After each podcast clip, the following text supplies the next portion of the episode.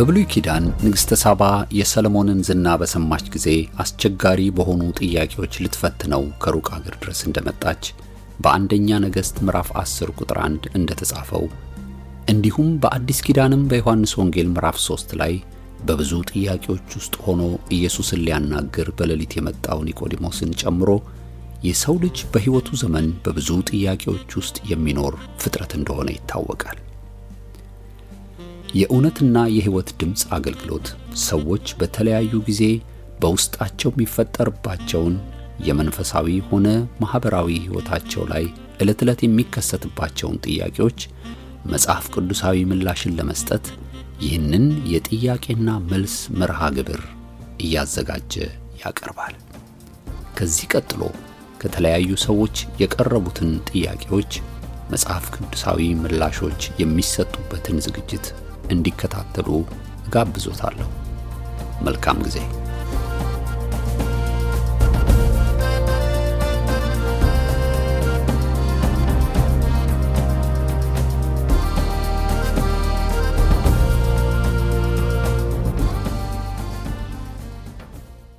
በመጀመሪያ የምጠይቀው ጥያቄ የአንደኛው ጥያቄ በአእምሮ በሽታ ዲሜንሽያ ወይ ደግሞ አልዛይመር የታመሙ ሰዎች በጌታ የሆኑ ከዛ ግን በሞት አልጋ ላይ ሲሆኑ ወደ ንስሐ መምራት ይቻላል ወይ? እንዴት ነው ሊረዱ የሚችሉት የሚለው እዛው ቀጥሎ ሁለተኛው በጌታ ያልሆኑትስ እንዴት ነው ወደ ጌታ መምጣት የሚችሉት?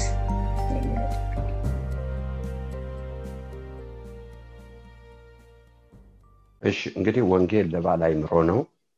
እግዚአብሔር የተመሰገነ ይሁን። በጌታ የዳነ ሰው በእግዚአብሔር መንፈስ ታትሟል። ዋስ አለው፣ ጠበቃ አለው። ስሙ በሕይወት መዝገብ ተጽፏል። የርስቱ መያዣ መንፈስ ቅዱስ የተስፋው መንፈስ ማለት ነው በውስጡ አለ። እግዚአብሔርን እጅግ አድርገን እናመሰግናለን። ስለዚህ ሰው ደካማ በደካማ ስጋ ውስጥ ነው የምንኖረው። ባልተዋጀ ገና ባልተዋጀ ይሄ በሰበሰው የማይበሰብሰውን እስኪለብስ ድረስ እስኪለወጥ ድረስ በዚህ ምድር ላይ ትግል አለ፣ ፈተና አለ። ያው በእግዚአብሔር ጸጋ በእግዚአብሔር ረድኤት እንኖራለን። ስለዚህ እንደ ማንኛውም ችግር ሰው ሆዱን እንደሚያመው፣ እግሩ እንደሚያመው፣ እጁ እንደሚያመው ይህንንም ደግሞ ከእድሜ ከተለያየ ነገር ከጠላትም ከጠላትም ይመጣል እንዲህ አይነት ነገር እንዲህ አይነት ጉዳት ሲመጣ ጌታ ይጠብቃቸዋል። እነኚህ ሰዎች በእድሜያቸው መጨረሻ ንስሐ ቢገቡ ባይገቡም ማለት አያስተውሉም፣ አያስቡም። አንዳንዶቹ በከፋ ሁኔታ ሲደርሱ ራሳቸውንም የመጡበትንም ቤተሰቦቻቸውን አያውቁም። ግን ጌታ የታመነ ደህንነታቸው በእነሱ እጅ ብቻ ሳይሆን መዳናቸው በጌታችን ጌታ ያለው እንደሳ ነው። ከእጄ የሚያወጣችሁ ማንም የለም፣ በእጄ ነው ያላችሁ ነው ዋስ አለ፣ ጠበቃ አለ። እነኚህ ሰዎች በእግዚአብሔር አብ ቀኝ በተቀመጠው በክርስቶስ ተሰውረው ነው ያሉት። የሚወስነው አሁን ምድር ላይ ያለው አይደለም። የሚወስነው ወሳኙ በእግዚአብሔር እጅ መሆናችን እግዚአብሔርን እጅግ አድርገን እናመሰግናለን። እነኚህ ሰዎች ከሞት ወደ ህይወት ተሸጋግረዋል፣ የዳኑ ናቸው። ልክ ነው። ዕለት ዕለት መቼስ እነዚህ ከየት የመጡ ናቸው? ዮሐንስ በራእይ ሲያይ ዘንባባ ዝንጣፊ ለብሰው ከቁጥር በላይ የሆኑ ነጭ ልብስ የለበሱ ሰዎች አይተዋል። ከየት የመጡ ናቸው ሲባል እነዚህ በበጉ ደም ልብሳቸውን አጥበው ያነጹ ናቸው። ሁልጊዜ ንጹህ መሆን መልካም ነው። ሁልጊዜ እንደ ሰው መኖር መልካም ነው። እንደ ሰው ማለት ደካማ እንደሆነ ዋስትናችን ጌታ እንደሆነ ዋስትናችን ጌታ ብቻ በዚህ ምድር እንደ ዋስትና የምንወስደው ነገር የለም። ስለዚህ ነው ጻድቅ በእምነቱ በህይወት ይኖራል።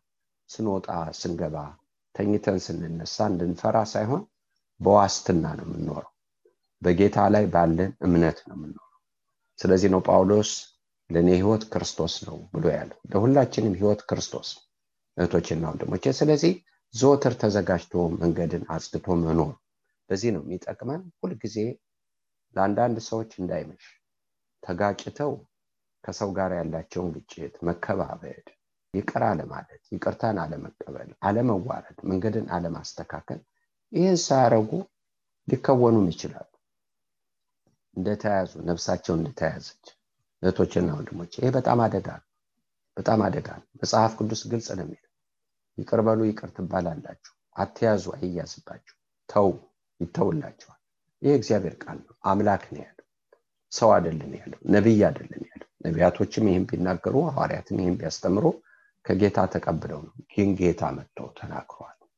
አሁን ምንም አይነት ምክንያት የለን አምላክ ስጋ ለብሶ መጥቶ እንደ ሰው ኑሮ ራሱ ይቅር ብሎ ይቅርታን አስተምሮናል ይቅርታ አምላክ ይቅርታ የሌለው ሰው አምላክ የለው ይቅርታ ክርስቶስ እግዚአብሔር ዓለምን ይቅር ያለው በክርስቶስ የኔና የናንተ ስርኤት ቤዛ ኢየሱስ ስለዚህ ቤዛ ይቅርታ ማለት ቤዛ በቃ ምትክ የኔ ምትክ የእናንተ ምትክ።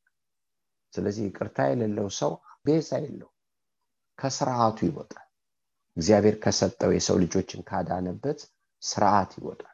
ያም ስርዓት በክርስቶስ በኩል ጌታ ቤዛ በሆነበት በኩል ለማን ነው ቤዛ ይሆን ለሀጣን ስለዚህ እኔ ቅር ከተባለ ሌሎች የሌላው ምዝ ምክንያት የለም። ጌታ ይሄን ኑሮ አስተምሮናል። ተተፍቶበት በምስማር እጆቹ እና እግሮቹ ተቸግረው በጦር ጎኑን ተወግቶ እሸዋ ክልል ደፍቶ ተገርፎ አምላክ ስጋ ለብሶ መጡ እነዚህም ሁሉ የውርደት መንገዶች ያሳልፎ የሚሰሩትን አያውቁም። ይቅር በላቸው ይቅርታም እንደሆነ አስተምሮን ወገኖች ይቅርታ ቀላል አይደለም። ከቆሰልንበት ከተዋረድንበት ለጌታ ክብር ይሁን ብለን ከተቀበልንበት የምንሰጠው እና ይሄንን በጊዜ መኖር ሳይመሽ ሳይመሽ እህቶችና ወንድሞች መመለሻ የሌለው ነገር ሳይኖር መኖር መልካም ነው። ግን በዚህ ሁኔታ ላሉ ደግሞ ዋሳቸው የታመነ ነው የጠራቸው የታመነ ነው። አይተዋቸው። እግዚአብሔርን እጅግ አድርገን እናመሰግናለን። ጌታን ለማያውቁ ሰዎች ሌላ ማለት ሰው ሚድነው በጌታ እንድንበት ዘንድ ከሰማይ በታች የተሰጠን ስም አንድ ነው ክርስቶስ ነው። በዚህ ከሌሉ የሉም ግን በሙታን ትንሳኤ ደግሞ ሐዋርያው ጳውሎስ በሮሜ መጽሐፍ ብለዋል። እያንዳንዱ ሰው እንደ ህሊናው በህሊናው ዳኝለታል። ሰዎች ለህሊናቸው ሲኖሩ ሀሳባቸው ሲካሰስ ሁለቱንን እንዲህ ላድርግ አታድርግ። ስለዚህ ህሊናቸውን ተከትለው ሊሄዱ ሰዎች ከዛ እግዚአብሔር ያ ነው ብርሃኑ። ጽድቅን የሚያውቁት በበራላቸው የህሊና ብርሃናቸው ልክ ነው። ወገኖቼ ለዛ ለበራው የህሊና ብርሃናቸው የኖሩ ሰዎች እግዚአብሔር በሙታን ትንሣኤ ጊዜ ያድናቸው እነሱም የዳኑት የሚድኑት በጌታ አማካይነት ንስሐ አልገቡ ጌታን አልተቀበሉት እንል ይሆናል ያ ብርሃን ያ የሰው ህይወት ክርስቶስ ራሱ። እግዚአብሔርን እጅግ አድርገን እናመሰግናለን። የህይወት ህግ ኢየሱስ ሌላ የለም። ሁለት ህግ የለም ሶስት ህግ የለም። የህይወት ህግ እሱ። እግዚአብሔር የተባረከ ይሁን። በሙታን ትንሣኤ ይድናሉ። ከህሊና የተነሳ ህሊናቸውን ተቃርነ የኖሩ ሰዎች ደግሞ እናንተ አመፀኞች አላውቃችሁም ይባላሉ በውጭ ላሉት ያለው ይሄ ነው። መጽሐፍ ቅዱስ በሮሜ መጽሐፍ በግልጽ ይናገራል ነገር ግን ጻድቃን ደግሞ ሁልጊዜ ተዘጋጅተው ተዘጋጅተው ማለት ጌታ ይመጣል ብቻ አይደለም። በሰውና በእግዚአብሔር ፊት በንጹህ ህሊና መኖር እዳ የሌለበት ሰው መሆን። እንዴት ይቻላል? ይቻላል። በእግዚአብሔር ጸጋ ይቻላል። ምክንያታዊ ካልሆን ይቻላል። ግን ምክንያታዊ ሰዎች ከሆን ግን ቅርላ ለማለት እንደዚህ ለማለት እንደዚህ ለማለት እሷ ናት እሱ ነው በዚህ ምክንያት ነው በዛ። ስለዚህ ምክንያት ያለው ሰው ለመለወጥ የማይፈልግ ሰው ማለት መሸነፍ የማይፈልግ ሰው ማለት ነው። ምክንያት ካለ ምክንያቱን እንቶ መሆን የሚገባንን ለመሆን ጸጋ እንለም አንችልም። ማናችንም ከዚህ የሚችል ሰው የለም። ከዚህ በፊት አልነበረም። ሰው በኃይሉ አይበረታም ተብሏል።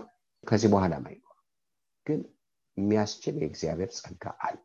የሚያስችል የእግዚአብሔር ጸጋ አለ። የሚያስችላል እነ ሲድራቅ ሚሳቅ አብደናጎ እሳት ውስጥ ገብተዋል። እንደዚሁ ነገር ውስጥ የሚኖሩ ሰዎች ሊኖሩ ይችላል በትዳራቸው እሳት በልጆቻቸው እሳት ስራ ቦታ እሳት በጉርብትና እሳት ሲወጡ ሲገቡ በጉርብትና እሳት ስራ ቦታ እሳት። ግን ጌታ ያኖራል ጸጋው ያኖራል።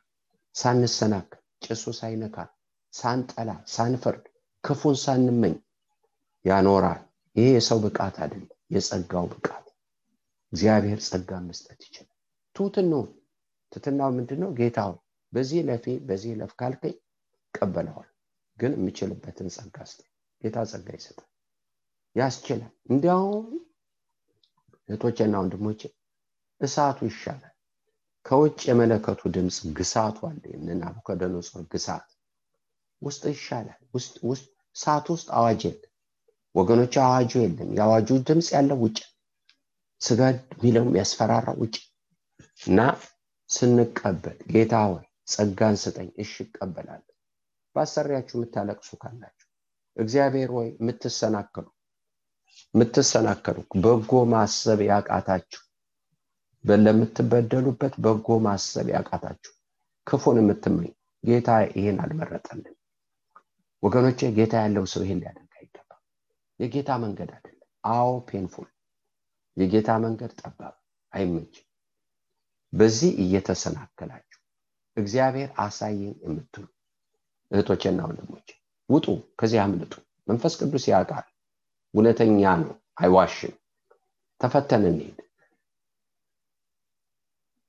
እሺ ወገኖች እግዚአብሔር ያውቃል ጌታ ያውቃል ጌታ ያናል አይገባም አይገባም።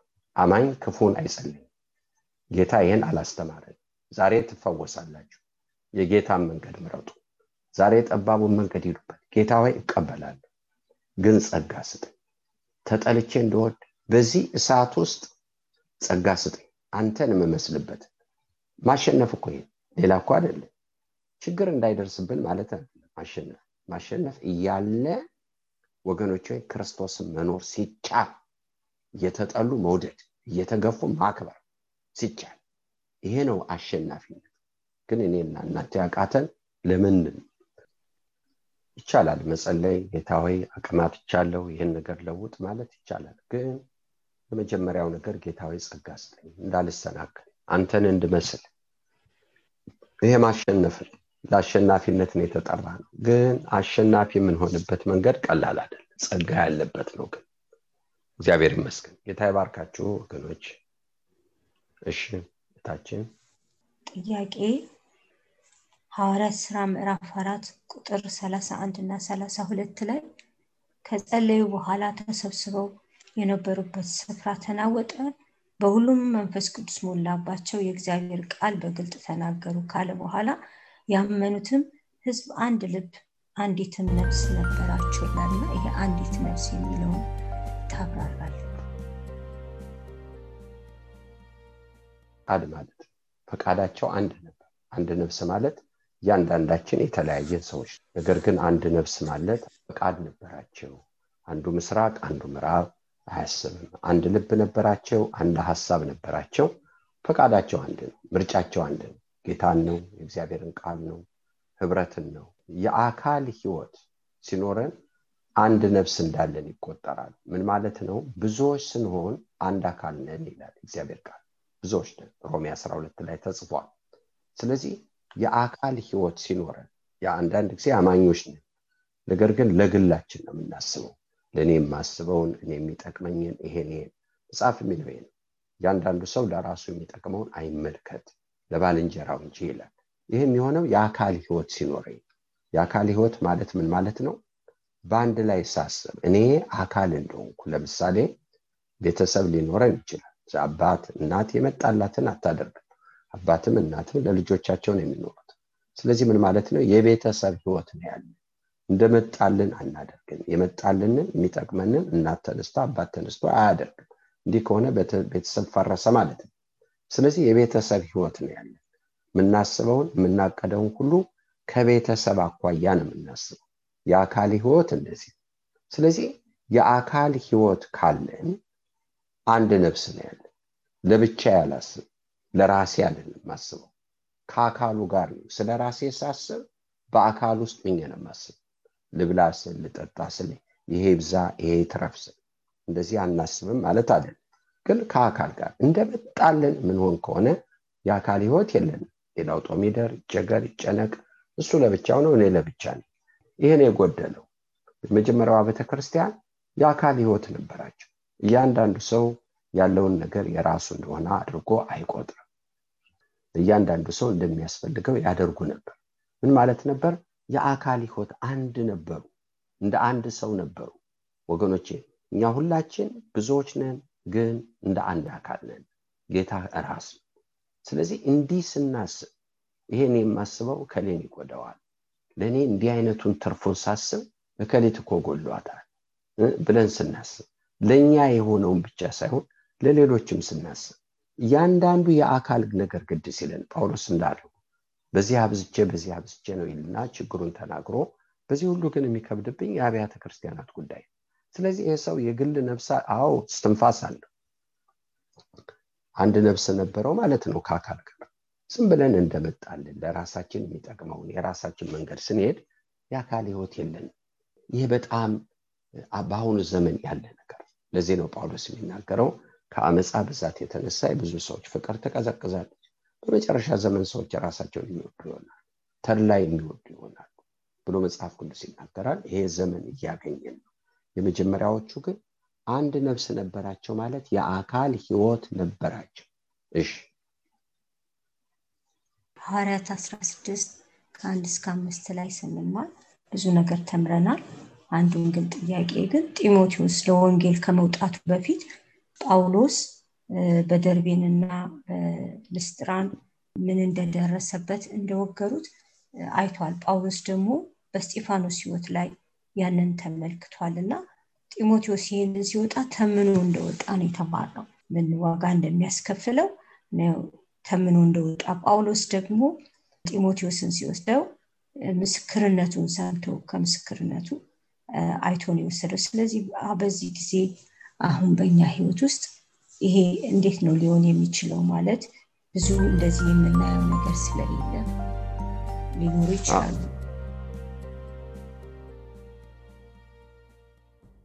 ልክ ነው። ስለ ወንጌል ዋጋ ሲከፈል ስላላየን በአሁኑ ዘመን ምሳሌ የለንም ልንል እንችላለን። ይሄ የሚያሳዝን ነገር ግን ሁልጊዜ ምሳሌዎች አሉ። እግዚአብሔርን የመሰሉ ሊኖሩ የሚወዱ ቢኖሩ ይላል ይሰደዳሉ ብሎ መጽሐፍ ቅዱስ ይናገራል።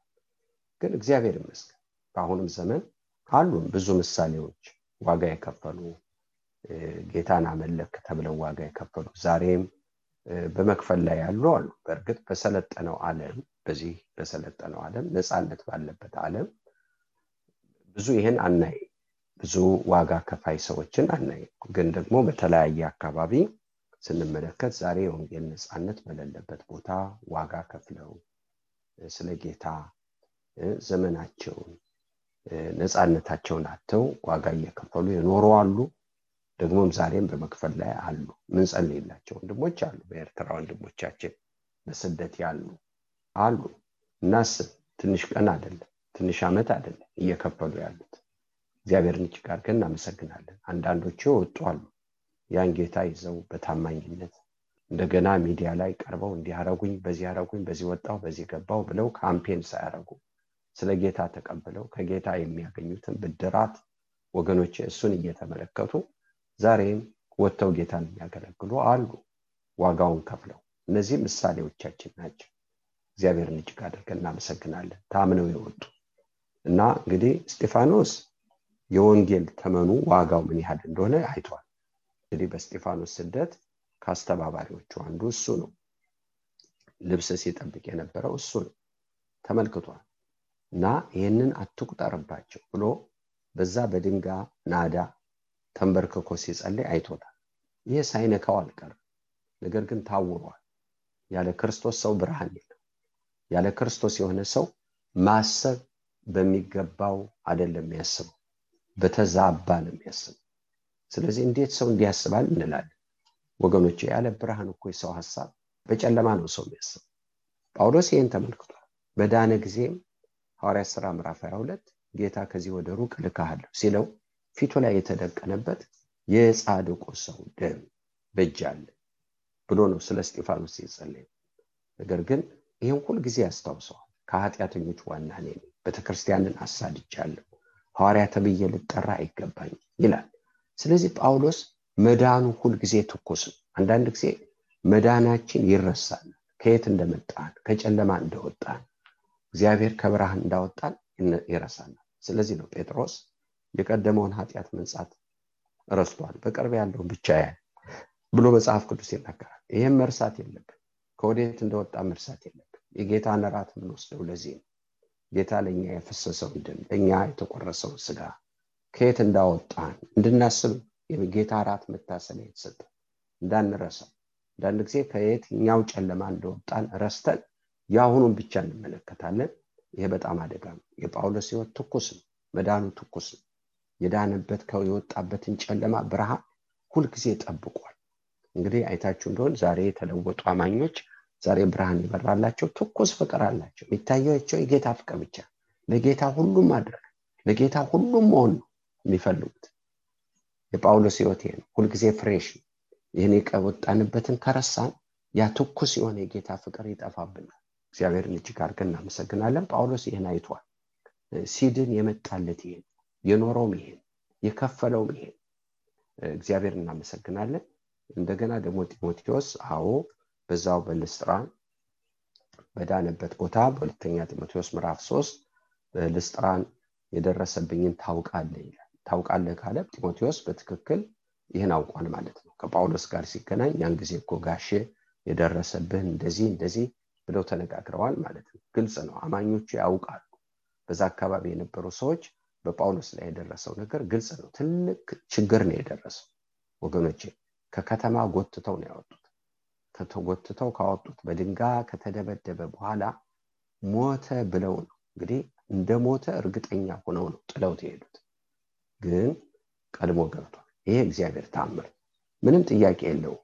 አስገራሚ ተአምር ቦታ እንደወሰደ ጥያቄ የለው ጴጥሮስ ሐዋርያት ስራ ምዕራፍ 12 በተአምር ከእስር ቤት እንደወጣ ጳውሎስም ከእስር ቤት በተአምር ወጣ ባይባልም ልክ ነው። ሐዋርያት ስራ ምዕራፍ 16 ሆኗል።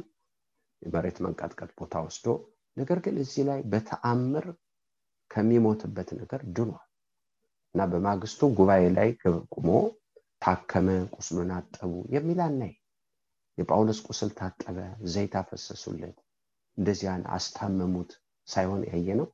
ወደ እግዚአብሔር መንግስት እንዲህ በመሰለ መከራ ልንገባ ይገባላል ብሎ እንደተናገረ ደቀ መዛሙርቶችን እንዳጸና ምሳሌ እንደሆናቸው ምሳሌ ሆኖ ራሱ እንዳቀረበላቸው ነው የምናነበው። እግዚአብሔርን እጅግ አድርገን እናመሰግናለን። እና ጢሞቴዎስ ይህን ምሳሌ አይተዋል ስለዚህ በዚህ ዘመን እንኳን ብናጣ ትልቁ ምሳሌ ክርስቶስን ይሄ ይበቃል ጌታ ይባርክሽ።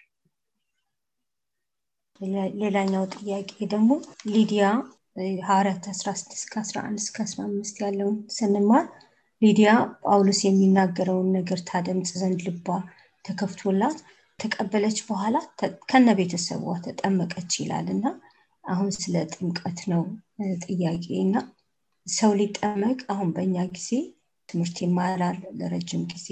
ከዛ በኋላ ነው የሚጠመቀው። እዚህ ጋር ምን ያህል ጊዜ እንደፈጀ ባናውቅም ግን ተጠምቃለች። እንደገና ኢትዮጵያዊ ጃንደረባም ስናይ ጊዜውን ካልተሳሳትኩኝ ቶሎ ይመስለኛል የተጠመቀው። እና በጥምቀት ላይ አሁን ምንድን ነው ሰው ማወቅ ያለበት እንዲጠመቅ? ሁለተኛ ደግሞ አሁን እነዚህ ቲኔጀሮች መጠመቅ ይፈልጋሉ ብዙ ጊዜ እና በምን እድሜ የዘጠኝ ዓመት ልጆች እንደዚህ መጠመቅ ይፈልጋሉ? ምንድን ነው ማወቅ ያለባቸው?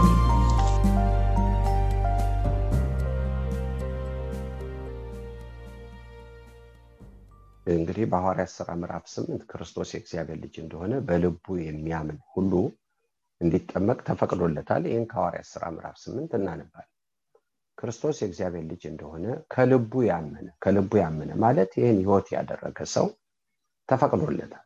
ይህን ያመነ ሰው ይህን የተቀበለ ሰው ተፈቅዷል። እንግዲህ መጽሐፍ ቅዱስ ስለ ውሃ ጥምቀት የጊዜ ገደብ አልሰጠም። በዮሐንስ ምዕራፍ ስምንት ያው ከአንድ ቀን በላይ ፊሊጶስ እና ኢትዮጵያዊ ጃንደረባ አልተጓዙም። ምክንያቱም እዚህ አደሩ የሚል የለም። ሲሄዱ ውሃ ላይ ደረሱ ይላል። እዛ ላይ የተገናኙበት ቦታ የታወቀ ነው። የተለያዩበት ቦታ የታወቀ ነው ከአንድ ቀን ያለፈ ጉዞ አልሄዱም መንገዱም የአንድ ቀን መንገድ ነው። ስለዚህ ከልብህ ብታምን ተፈቅዶልሃል ብሏል። ስለ ውሃ ጥምቀት ክርስቶስ የእግዚአብሔር ልጅ እንደሆነ ከልቡ ለሚያምን ሁሉ ተፈቅዶለታል። የእግዚአብሔር ቃል ይሄን ስለሚል ሐዋርያት ስራ ምዕራፍ ሁለትም ጴጥሮስ ያለው እንደዛ ንስሐ ግቡ በጌታ ስም ተጠመቁ።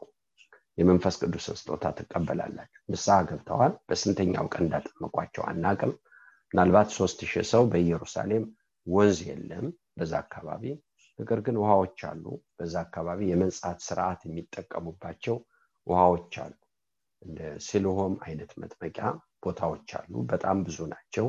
የስርዓት መጥመቂያ የመንጫ ስርዓት መጠቀሚያዎች ምናልባት እዛ ጥምቀዋቸዋል እነሱንም ወዲያውን የተባሉት። በሌላ አንጻር ደግሞ ሐዋርያት ሥራ ምዕራፍ 10 ቆርኔሎስ እና ቤተሰቦቹ ድነዋል። ወንጌልን ከጴጥሮስ ሰምተው እነሱም የጊዜ ገደብ አልወሰደም። ልዩነቱ ምንድን ነው በአሁኑ ዘመን የደቀ መዝሙር ትምህርት የሚባለው ትንሽ ወቅት ነው። ስድስት ወር ሶስት ወር ደቀ መዝሙር ትምህርት የተማረ ይባላል።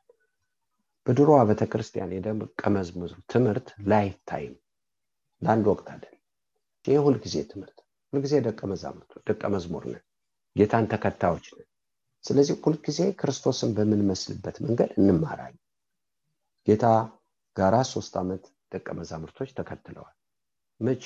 የስድስት ወር ትምህርት እኮ አይደለም ያስተማሩት። ህይወት ነበር። ደቀ መዝሙርነት ህይወት ነው። ጌታ ከጠራቸው ተለይቷቸው እስከሚሄድ ደቀ መዝሙር ናቸው። ጌታን ተለይቶ ከሄደ በኋላ ደግሞ አሁንም ደቀ መዝሙር ናቸው። ይህ ያቆምባ የለም። ስለዚህ ነው ከሐዋርያትም ስራ ውስጥ ደግሞ ደቀ መዛሙር ደቀ መዝሙር ደቀ መዝሙር እያለ የምንመለከተው። በአንጾኪያ በእርግጥ ክርስቲያን የሚል ስመጣ ከዛ በኋላ ክርስቲያኖች የሚል ነገር ደግሞ ተከትለን እንሄዳለን። ግን የመጀመሪያው ደቀ መዝሙር ተከታይ እግዚአብሔርን እጅግ አድርገን እናመሰግናለን።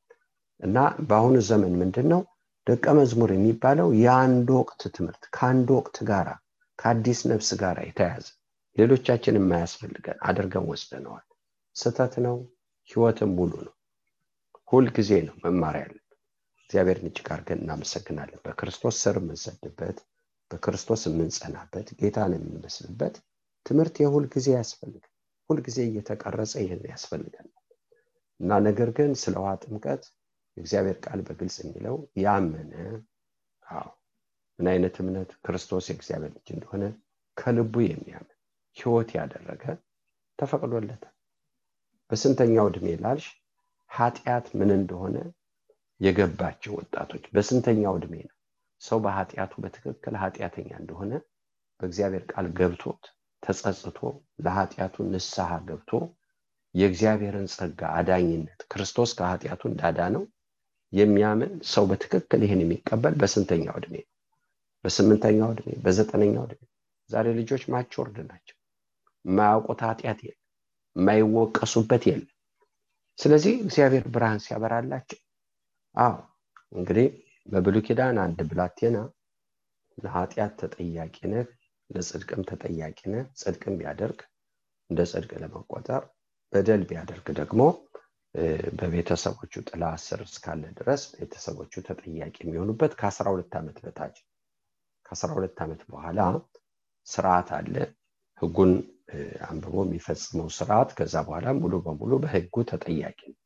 ስለዚህ ወንጌል የበራላቸው ብላቴኖች በቂ ናቸው ለመጠመቅ ብቻ ኃጢአተኛ እንደሆኑ እግዚአብሔር ጸጋ እንዳዳናቸው የበራላቸውን የሚከለክል ማን ማን ሊከለክላቸው ይችላል?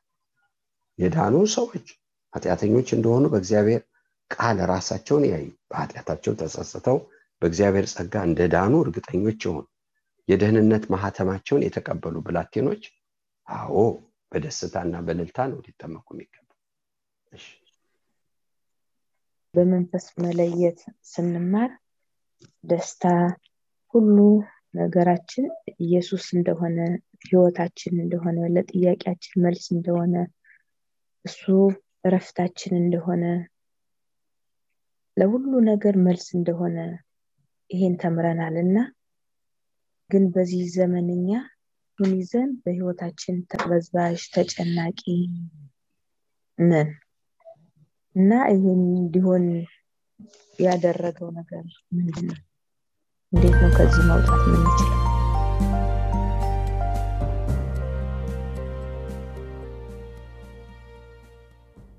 ጌታን ማወቅ ይቻላል ጌታን መቀበል ይቻላል በእግዚአብሔር ጸጋ ግን ጌታን ተቀብሎ ጌታን አውቆ የጌታን ህይወት አለመኖር ይቻላል። አለመኖር ይቻላል። ግን ጌታን ህይወት ካደረግን ገላትያ መጽሐፍ ምዕራፍ ሁለት ከ19 እስከ 20 የሚለው እንደዛ ነው እኔ የምኖረው በወደደኝ ስለ እኔ ነፍሱን በሰጠ በእግዚአብሔር ልጅ ላይ ባለኝ እምነት ነው። ምክንያቱም እኔ የለሁም ክርስቶስ ግን በእኔ ይኖራል። ስለዚህ እረፍትን የሚሆንልን ለጌታ እንደምንኖር ስንተምን ጌታ እንደሚያኖረን ስናምን እነዚህ ነገሮች ያሳርፉናል። እነዚህን ተቀብለን ደግሞ የተለያዩ ፈተናዎች ሲገጥመን ደግሞ ለበጎ እንደሆነ እግዚአብሔር እንደማይተወን በየትኛውም ወጀብ ውስጥ ብናልፍ እግዚአብሔር ዓላማ እንዳለ አድርገን ስናስብ ግራ እንጋባም ነገር ግን አሁን ጌታን የተቀበልንበት ወንጌል ምናልባት ችግር አይደርስበት በቃ ችግር እንዳይደርስ ፈተና እንዳይደርስ ሁሉ ነገር ጥሩ እንዲሆንልን እንዲህ አይነት ወንጌል ተቀብለን ከሆነ ነገሩ ይዛባብናል። ምክንያቱም ጌታን የተቀበልነው ለዚህ አይደለም። እንዲመቸን እንዲደላል ወደ ምን ፈተና ውስጥ ላገባ ነው። በአለም ያለው ነገር ያስፈራል በሽታ ያስፈራል ማጣት ያስፈራል ስራ ማጣት ያስፈራል። የልጆች አካሄድ ሲወለዱ ደስ ይላል ሲያድጉ ያስፈራል። እነዚህ ሁሉ ነገሮች ሊያስጨንቁን ይችላሉ። እነዚህ ሁሉ መልካም እንዲሆኑ ጌታን ተቀብለን ከሆነ ጌታን የመቀበላችን ምክንያቱ ይሄ ከሆነ ነገር ግን እነዚህ ነገሮች እንፈተንባቸዋለን እንፈተንባቸዋለን። የምንፈተነው ይሄም እያለ ጌታን መከተል ይህም እያለ ጌታን ማክበር ይህም እያለ ጌታን መውደድ እንፈተንባቸዋል ተፈትነን የጌታ መሆናችን ጌታ እንደበለጠብን ለዘላለም ህይወት እንደተከተል ለዚህ ለምድሩ እንዳልሆነ የተከተል ነው ተፈትነን እንገለጥባቸዋል ነገር ግን ይሄንን ካልሆነ ወንጌላችን ይሄ ካልሆነ ግን እንሰናከላል ምክንያቱም ለዚህ አይደለም ጌታን የተቀበል ለዚህ ነው ሐዋርያው ጳውሎስ በቆሮንቶስ 15 ላይ የሚናገረው በዚህ ህይወት ብቻ ክርስቶስን ተስፋ ያደረግን ከሆነ ከማያምን ሰው ይልቅ የከፋን ምስኪኖች ነን ብሎ መጽሐፍ ቅዱስ ይናገራል። የመጀመሪያ ተመኑ ጌታን የተቀበልነው ለዘላለም ህይወት ለዘላለም ህይወት ከሞት ባሻገር ላለው ለኃጢአት ስሬት ነው የተቀበልነው ለሚገለጠው መንግስት ነው የተቀበልነው። እህቶችና ወንድሞች ለዚህ ከተቀበል ደግሞ ጌታ ለዚህ መንግስት ይጠብቀናል። ለዚህ መንግስት ከሆነ የተቀበልኩት ጌታን ለሚገለጠው መንግስት ከሆነ የተቀበልኩት እኔ የምጠበቀው ለሚገለጠው መንግስት ነው ለሚገለጠው መንግስት መጠበቅ ማለት ከምሰናከልበት ተፈትኜ ከማልበቃበት ተፈትኜ ከማልጸናበት ከመንግስቱ ከምጎልበት ነገር በሙሉ ይጠብቀኛል ማለት። ያ ማለት ከምችለው በላይ አልፈተን ለምን እየጠበቀኝ ለመንግስቱ እንዳልጎድል እየተጠበቅኩ ነው ማለት። ለምን ለቁጣ አልመረጠኝ የመረጠኝ መንግስቱን እንዲወርስ ከሆነ ለዚህ መንግስት ነው የምጠበቀው። የተቀበልኩት ለዛ ነዋ። ለዚህ ስለተቀበልኩ ሁሉ ነገር ከምንችለው በላይ የማይደርስብን የሚጠነቀቅልን ለመንግስቱ ነው። ለመንግስቱ ነው። ስለ መንግስቱ ነው። እህቶችና ወንድሞች ነገር ግን ሰዎች ወንጌልን የተቀበሉበት ለዚህኛው ከሆነ ውጭ ነው። በጣም አስቸጋሪ ነው። ለመንግስቱ ከሆነ ጌታ የሚጠብቀኝ ከዛ ከሚያጎድለኝ ነገር በሙሉ ይጠነቀቅልኛል። ከሚያጎድለን ነገር ይጠነቀቃል። በሽታ ይሁን ማጣት ይሁን መገፋት ይሁን መቸገር ይሁን። አሁን በቅርብ ወደ ጌታ የሄዱ አባት አሉ። እና መጋቢ ግርማ ቦጋለ ይባላሉ። መጽሐፋቸው በተመረቀ ጊዜ የሚጠይቃቸው ጋዜጠኛ ነበር። so ስለ ወንጌል ዋጋ ከፍለዋል ይላቸዋል። አዎ ብዙ ዋጋ የከፈሉ ሰው ናቸው? አዎ። እና ስለ ወንጌል ተደብድበዋል ሲላቸው አይ ታፍሰን ታሰር እና ታስረን ሌሎቹ ጓይ ወዳጆቼ እሰማለሁ ድምፅ እየተደበደቡ ነበር። እና እኔ ግን ምን ጌታ ወይ እኔ ብደበደብ የማስከብርህ አይመስለኝም አይመስለኝም። በዚህ አላስከብርህም ለዚህ አልበቃው በዚህ አላስከብርህም ከዚህ ክብርን አትቀበልም ተጠንቀቅልኝ አልኩ። ግን ለሌሎች የሆኖ እኔ ጋር አዎ ታሰሪያቸው አለው አበሬያቸው ግን ዱላ አልተመታው ብለው ሲናገሩ ስም ለምንድን ነው የጠበቃቸው?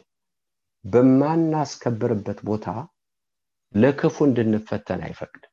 እግዚአብሔር በክፉ አይፈትነን ለመንግስቱ እየጠበቀ በዚህ ሂሳብ ነው የሚጠነቅ ለልጆቻችን ቢጠነቀቅ ልጆቻችን የሚሰሙን ጥሩ ጸላይ ጥሩ የእግዚአብሔር ሰዎች ስለሆን አይደለም ክፉ ያልደረሰብን እኛ የተሻልን ስለሆን አይደለም ስለማንበቃ።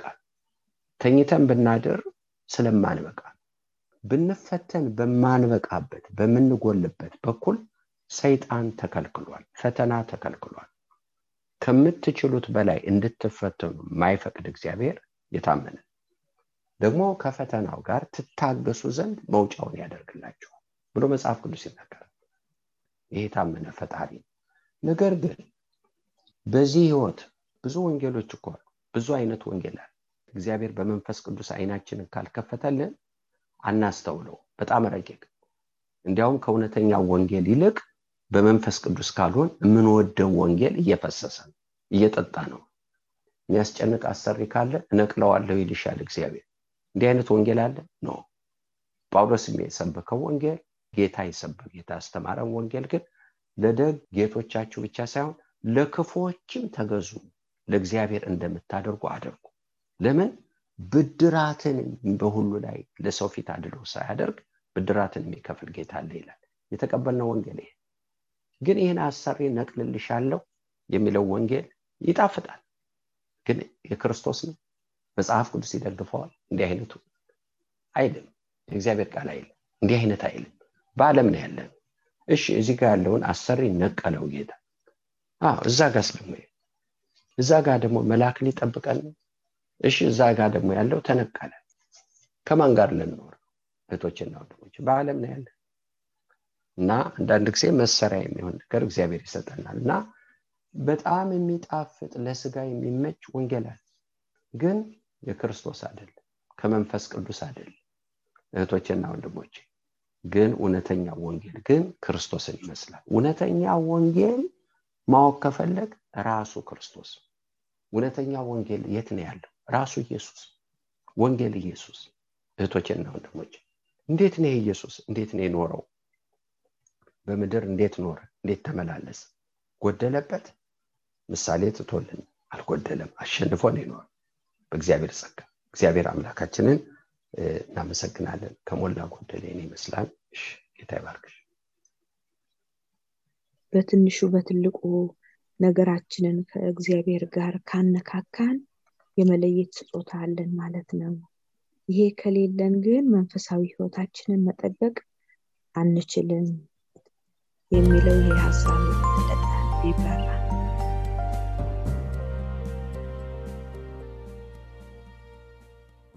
በአሁኑ ዘመን ሁሉን ነገር ከሰይጣን ጋር እናያይዛለን። ሁሉ ነገር ከሰይጣን ጋር የተያዘ ሁሉ ነገር ግን እግዚአብሔር ሲያሳየን እግዚአብሔር ሲለን መልካም ነው። እግዚአብሔር በእርግጥ በክፉ አይፈትንም። ልክ ነው። ክፉ ነገር ከሰይጣን ነው። ምንም ጥያቄ የለውም። ነገር ግን ለእሱ አንስተው እግዚአብሔር ምን ሊያስተምረኝ ነው ብለን እናስብ። መቸስ በብርድ ቦታ ብንሄድ በረዶ ባለበት አካባቢ ብንሄድ ይበርደናል። ይህ እንግዲህ ሰይጣን አይደለም ተፈጥሮ ነው። ሙቀት ቦታ ብንሄድ ደግሞ ይሞቃናል ስለዚህ አንዳንድ ጊዜ በዚህ ምድር ያሉ እውነታዎች አሉ። እውነታዎች አሉ ጌታን የማያውቁ ሰዎች አሉ። ለምሳሌ ዘር ያጠቃቸው ሰዎች አሉ። የነሱ ቆዳ ቀለም ከእናንተ ቆዳ ቀለም ከተለየ እናንተ መቀበል እንደ ራሳቸው መቀበል የሚከብዳቸው ሰዎች አሉ።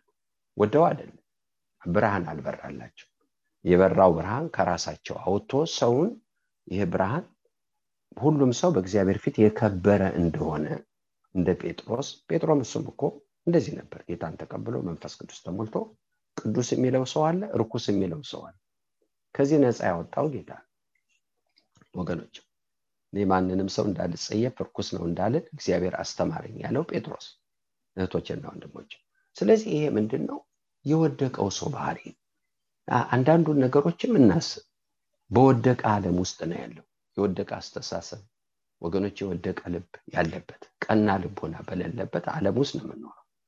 በዚህ ውስጥ ስናልፍ ባህሪው ነው ጌታ ያለው እኮ እንደዚህ የሚያደርጉትን አያውቁማል የሰው ልጅ አያቅም ብርሃን የለውም በጨለማ ነው የሚያስቡ ስለዚህ ይህን አትቁጠርባቸው ብሎ ለአባቱ ሲጸልይ እንመለከታለን ስለዚህ አንዳንድ ጊዜ ሰውን እንደ ሰው እናስብ። ለዚህ ነው ያዕቆብ ሲናገር ይሄ የስጋ ነው ያጋንንት ነው ደግሞ ይላል። ይሄ ደግሞ ላይኛይቱ ጥበብ ይሄ ነው? ከእግዚአብሔር የሆነው የአጋንንት ነው የስጋ ነው ብሎ ይናገራል ለይቶ ማየትም ጥሩ ነው ይጠቅመናል። አሁኑ ዘመን እንደዚህ አለ በቀላሉ ግን ጌታ የጌታውን በምረጥ በጣም መልካም ነው። እግዚአብሔር ይባረክ። እሺ። ጌታ ፊታችን ሲቀበል በሚለው ትምህርት ላይ በመጀመሪያ ጌታ የሚያየው እኛነታችን ነው። ከዛ በኋላ ነው ጸሎታችንን የሚለው ሀሳብ በደንብ ይብራል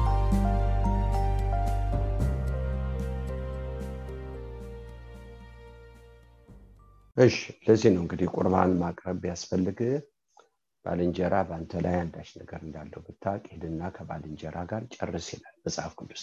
መጀመሪያው ጸሎት አይደለም። እግዚአብሔር መጀመሪያ የሚያየው ልብ ልብና ኩላሊትን ይመረምራል። ጌታ የሰዎችን ሞቲቭ ይመረምራል። መጸለይ ይቻላል ቁርባን ማቅረብም ይቻላል። እግዚአብሔር ይቀበለዋል። እግዚአብሔር የሚቀበለው ልብን ነው እግዚአብሔር ልባችንን ለሳሙኤል ያለው እንደዛ ሳሙኤል መልክ ባየ ጊዜ እና ንጉስ አድርጎ ሊቀባ ባለ ጊዜ ተው ሰው ፊትን የሚያየው። ለእግዚአብሔር ግን ልብ ነው ማየው አለ። እግዚአብሔር ልባችንን ያየው ልባችን በእግዚአብሔር ፊት ትክክል ነው ወይ? እንደ ቃሉ ነው ወይ? ስለ ጸለይን አይደለም። አዎ የኃጢአተኛን ሰው ጸሎት እግዚአብሔር አይሰማም ይላል ቁርባናችንን በእግዚአብሔር ፊት ጸያፍ አይፈልገው መጀመሪያ የሚፈልገው እኛ ወገኖች እንደ ቃሉ መሆናችን። እግዚአብሔር እጅግ አድርገን እናመሰግናለን። ስለዚህ መጀመሪያ ጸሎት ሳይሆን የሚታየው ጸላዩ ይታያል በጌታ ፊት። ልባችንን ያየው። እሺ። በኢሳያስ 58 ከሁለት ጀምሮ ስንመለከት የሚጾሙ ሰዎች የሚጸልዩ ራሳቸውን ያዋረዱ ጌታን ፊት የሚፈልጉ ግን እግዚአብሔር እንዳልሰማቸው እንዳላዳመጣቸው እንዲያውም አታውቅም እንዴ ብለው ጥያቄም ይጠይቁታል።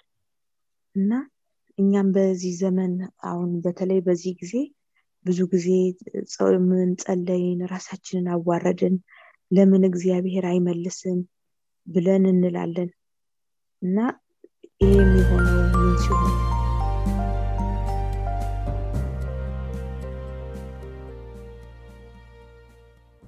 እንግዲህ ከዚህ ከኢሳያስ ምዕራፍ 58 በብርቱ እግዚአብሔርን ይፈልጋሉ ይጾማሉ ይጸልያሉ። እኔ የፈለግኩት ጾምና ጸሎት ይህ አይደለም ይላል። እኔ የመረጥኩት ይህ አይደለም።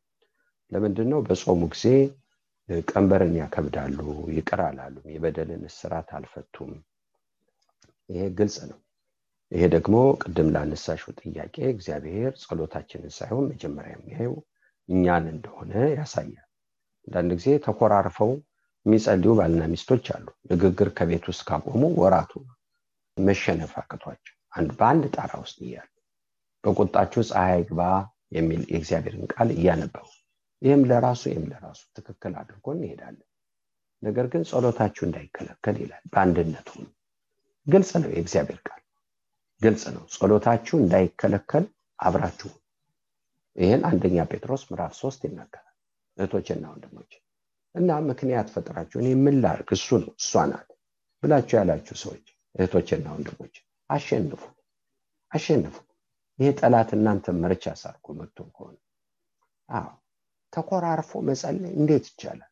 እንዴት ብሎ በየት መንገድ? በግልጽ ነው የእግዚአብሔር ቃል የሚናገረው ጸሎታችሁ እንዳይከለከል አብራችሁ ሁኑ። ክብደትን ከቤታችሁ አውጡ። ተሸነፉ። በቃ አንዱ የሚሰራው እሺ የጨለማ ስራ ሁለታችንም ጨለማ እንሆን ታይዘን እንጥፋ። ነገር ግን አንዱ ብርሃን ይሁን መጽሐፍ የሚለው አንዱ ቢወድቅ ሌላው ያነሰዋል አንድ ብቻውን ከሆነ ግን ማን ያነሰዋል ብሎ መጽሐፍ ቅዱስ ይናገራል። አንድ ለምን እንሆናለን? አንዱ ቂመኛ ሲሆን ሌላቸኛችም ቂመኞች ሆን እኮ አንድ ሆን አሁን የሚያነሳ ሰው ሁለት እንሆን እንጂ። ሁለት መሆን ማለት አለመምሰል። አንዱ ጨለማ ሲሆን ሌላው ብርሃን። እንዲህ እየሰደበኝ እየሰደበችኝ እኮ ነው። እንሰደባ እንሰደብ። ተሰድበን ካዳን ሰው ሰው እኮ ይለወጠ ምንም አይደለም። በእግዚአብሔር ጸጋ ይቻላል። አይገባም። ይገባል አይባልም ይሄ። ስድብ ከአጋንንት ነው። ስድብ አፍ ያለው አጋንንት። ስድብ የተሰጣቸው ለአጋንንቶች ለሰው አይገባም ነገር ግን ደግሞ ይሄ ከሆነ ደግሞ ያለም መጨረሻ ነው። በእግዚአብሔር ጸጋ እንቻል ጌታን እንምሰል ስ ጌታን እንምሰል እና በቤታችን ብርሃን ይምጣ። በቤታችሁ የተከባበዳችሁ ሰዎች ብዙ ወንጌል አለ ብያል የፈለግነውን ሁነን እትሶኬ የሚል ወንጌል አለ። ኃጢአትን ብታደርግ ምንም አይደለም። ብቻ መንፈሳ ኃጢአታዊ ስራ የሚልም ወንጌል አለ። ይህ ቀላል መለወጥ ለማይችል ሰው ወገኖች ኃጢአትን ላልጠላ ሰው የሚያባብለው ከውስጡ ላለ ሰው ይሄ ወንጌል በጣም ጥሩ መስቀል ተሸከም ካልሞት ከሚለው ወንጌል ይሄኛው በጣም ቀላል ውጤቱ የሚታወቀው በኋላ ወገኖች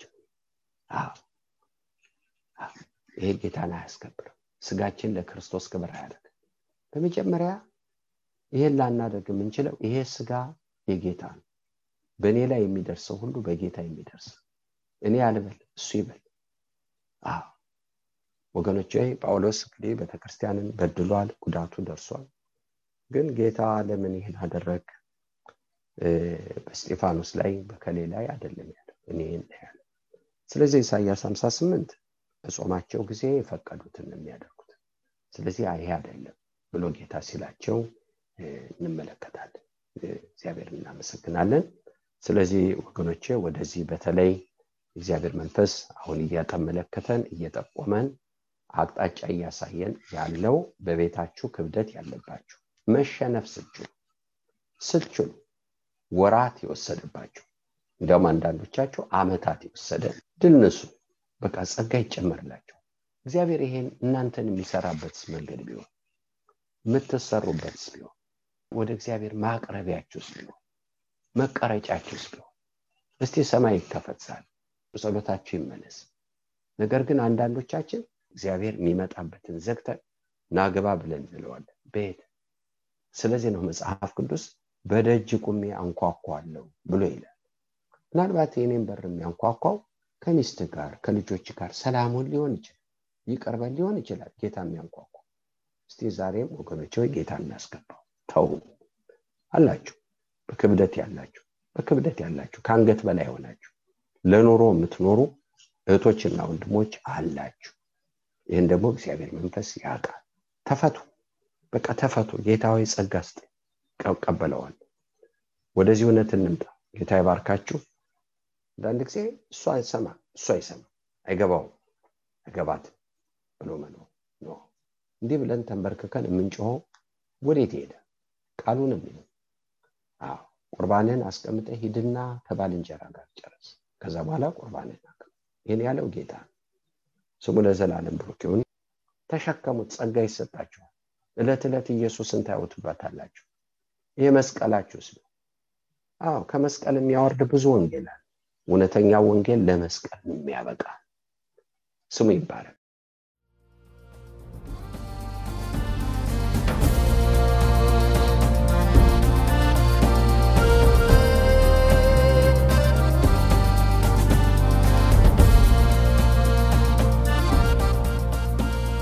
እስካሁን ባደመጧቸው ጥያቄና መልሶች እንደተባረኩ ተስፋ እናደርጋለን።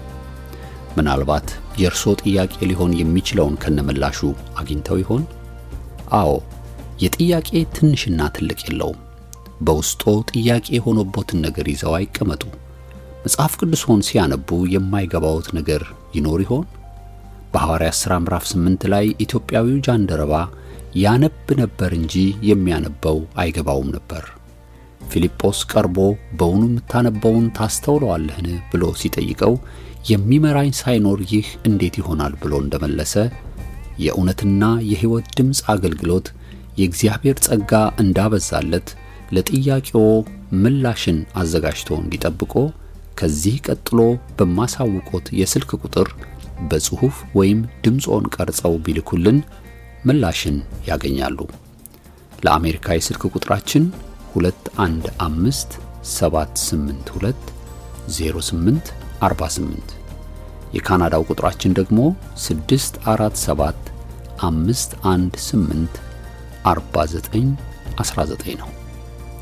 የእውነትና የሕይወት ድምፅ አገልግሎት የእግዚአብሔር ጸጋ ለሁላችን ይብዛ።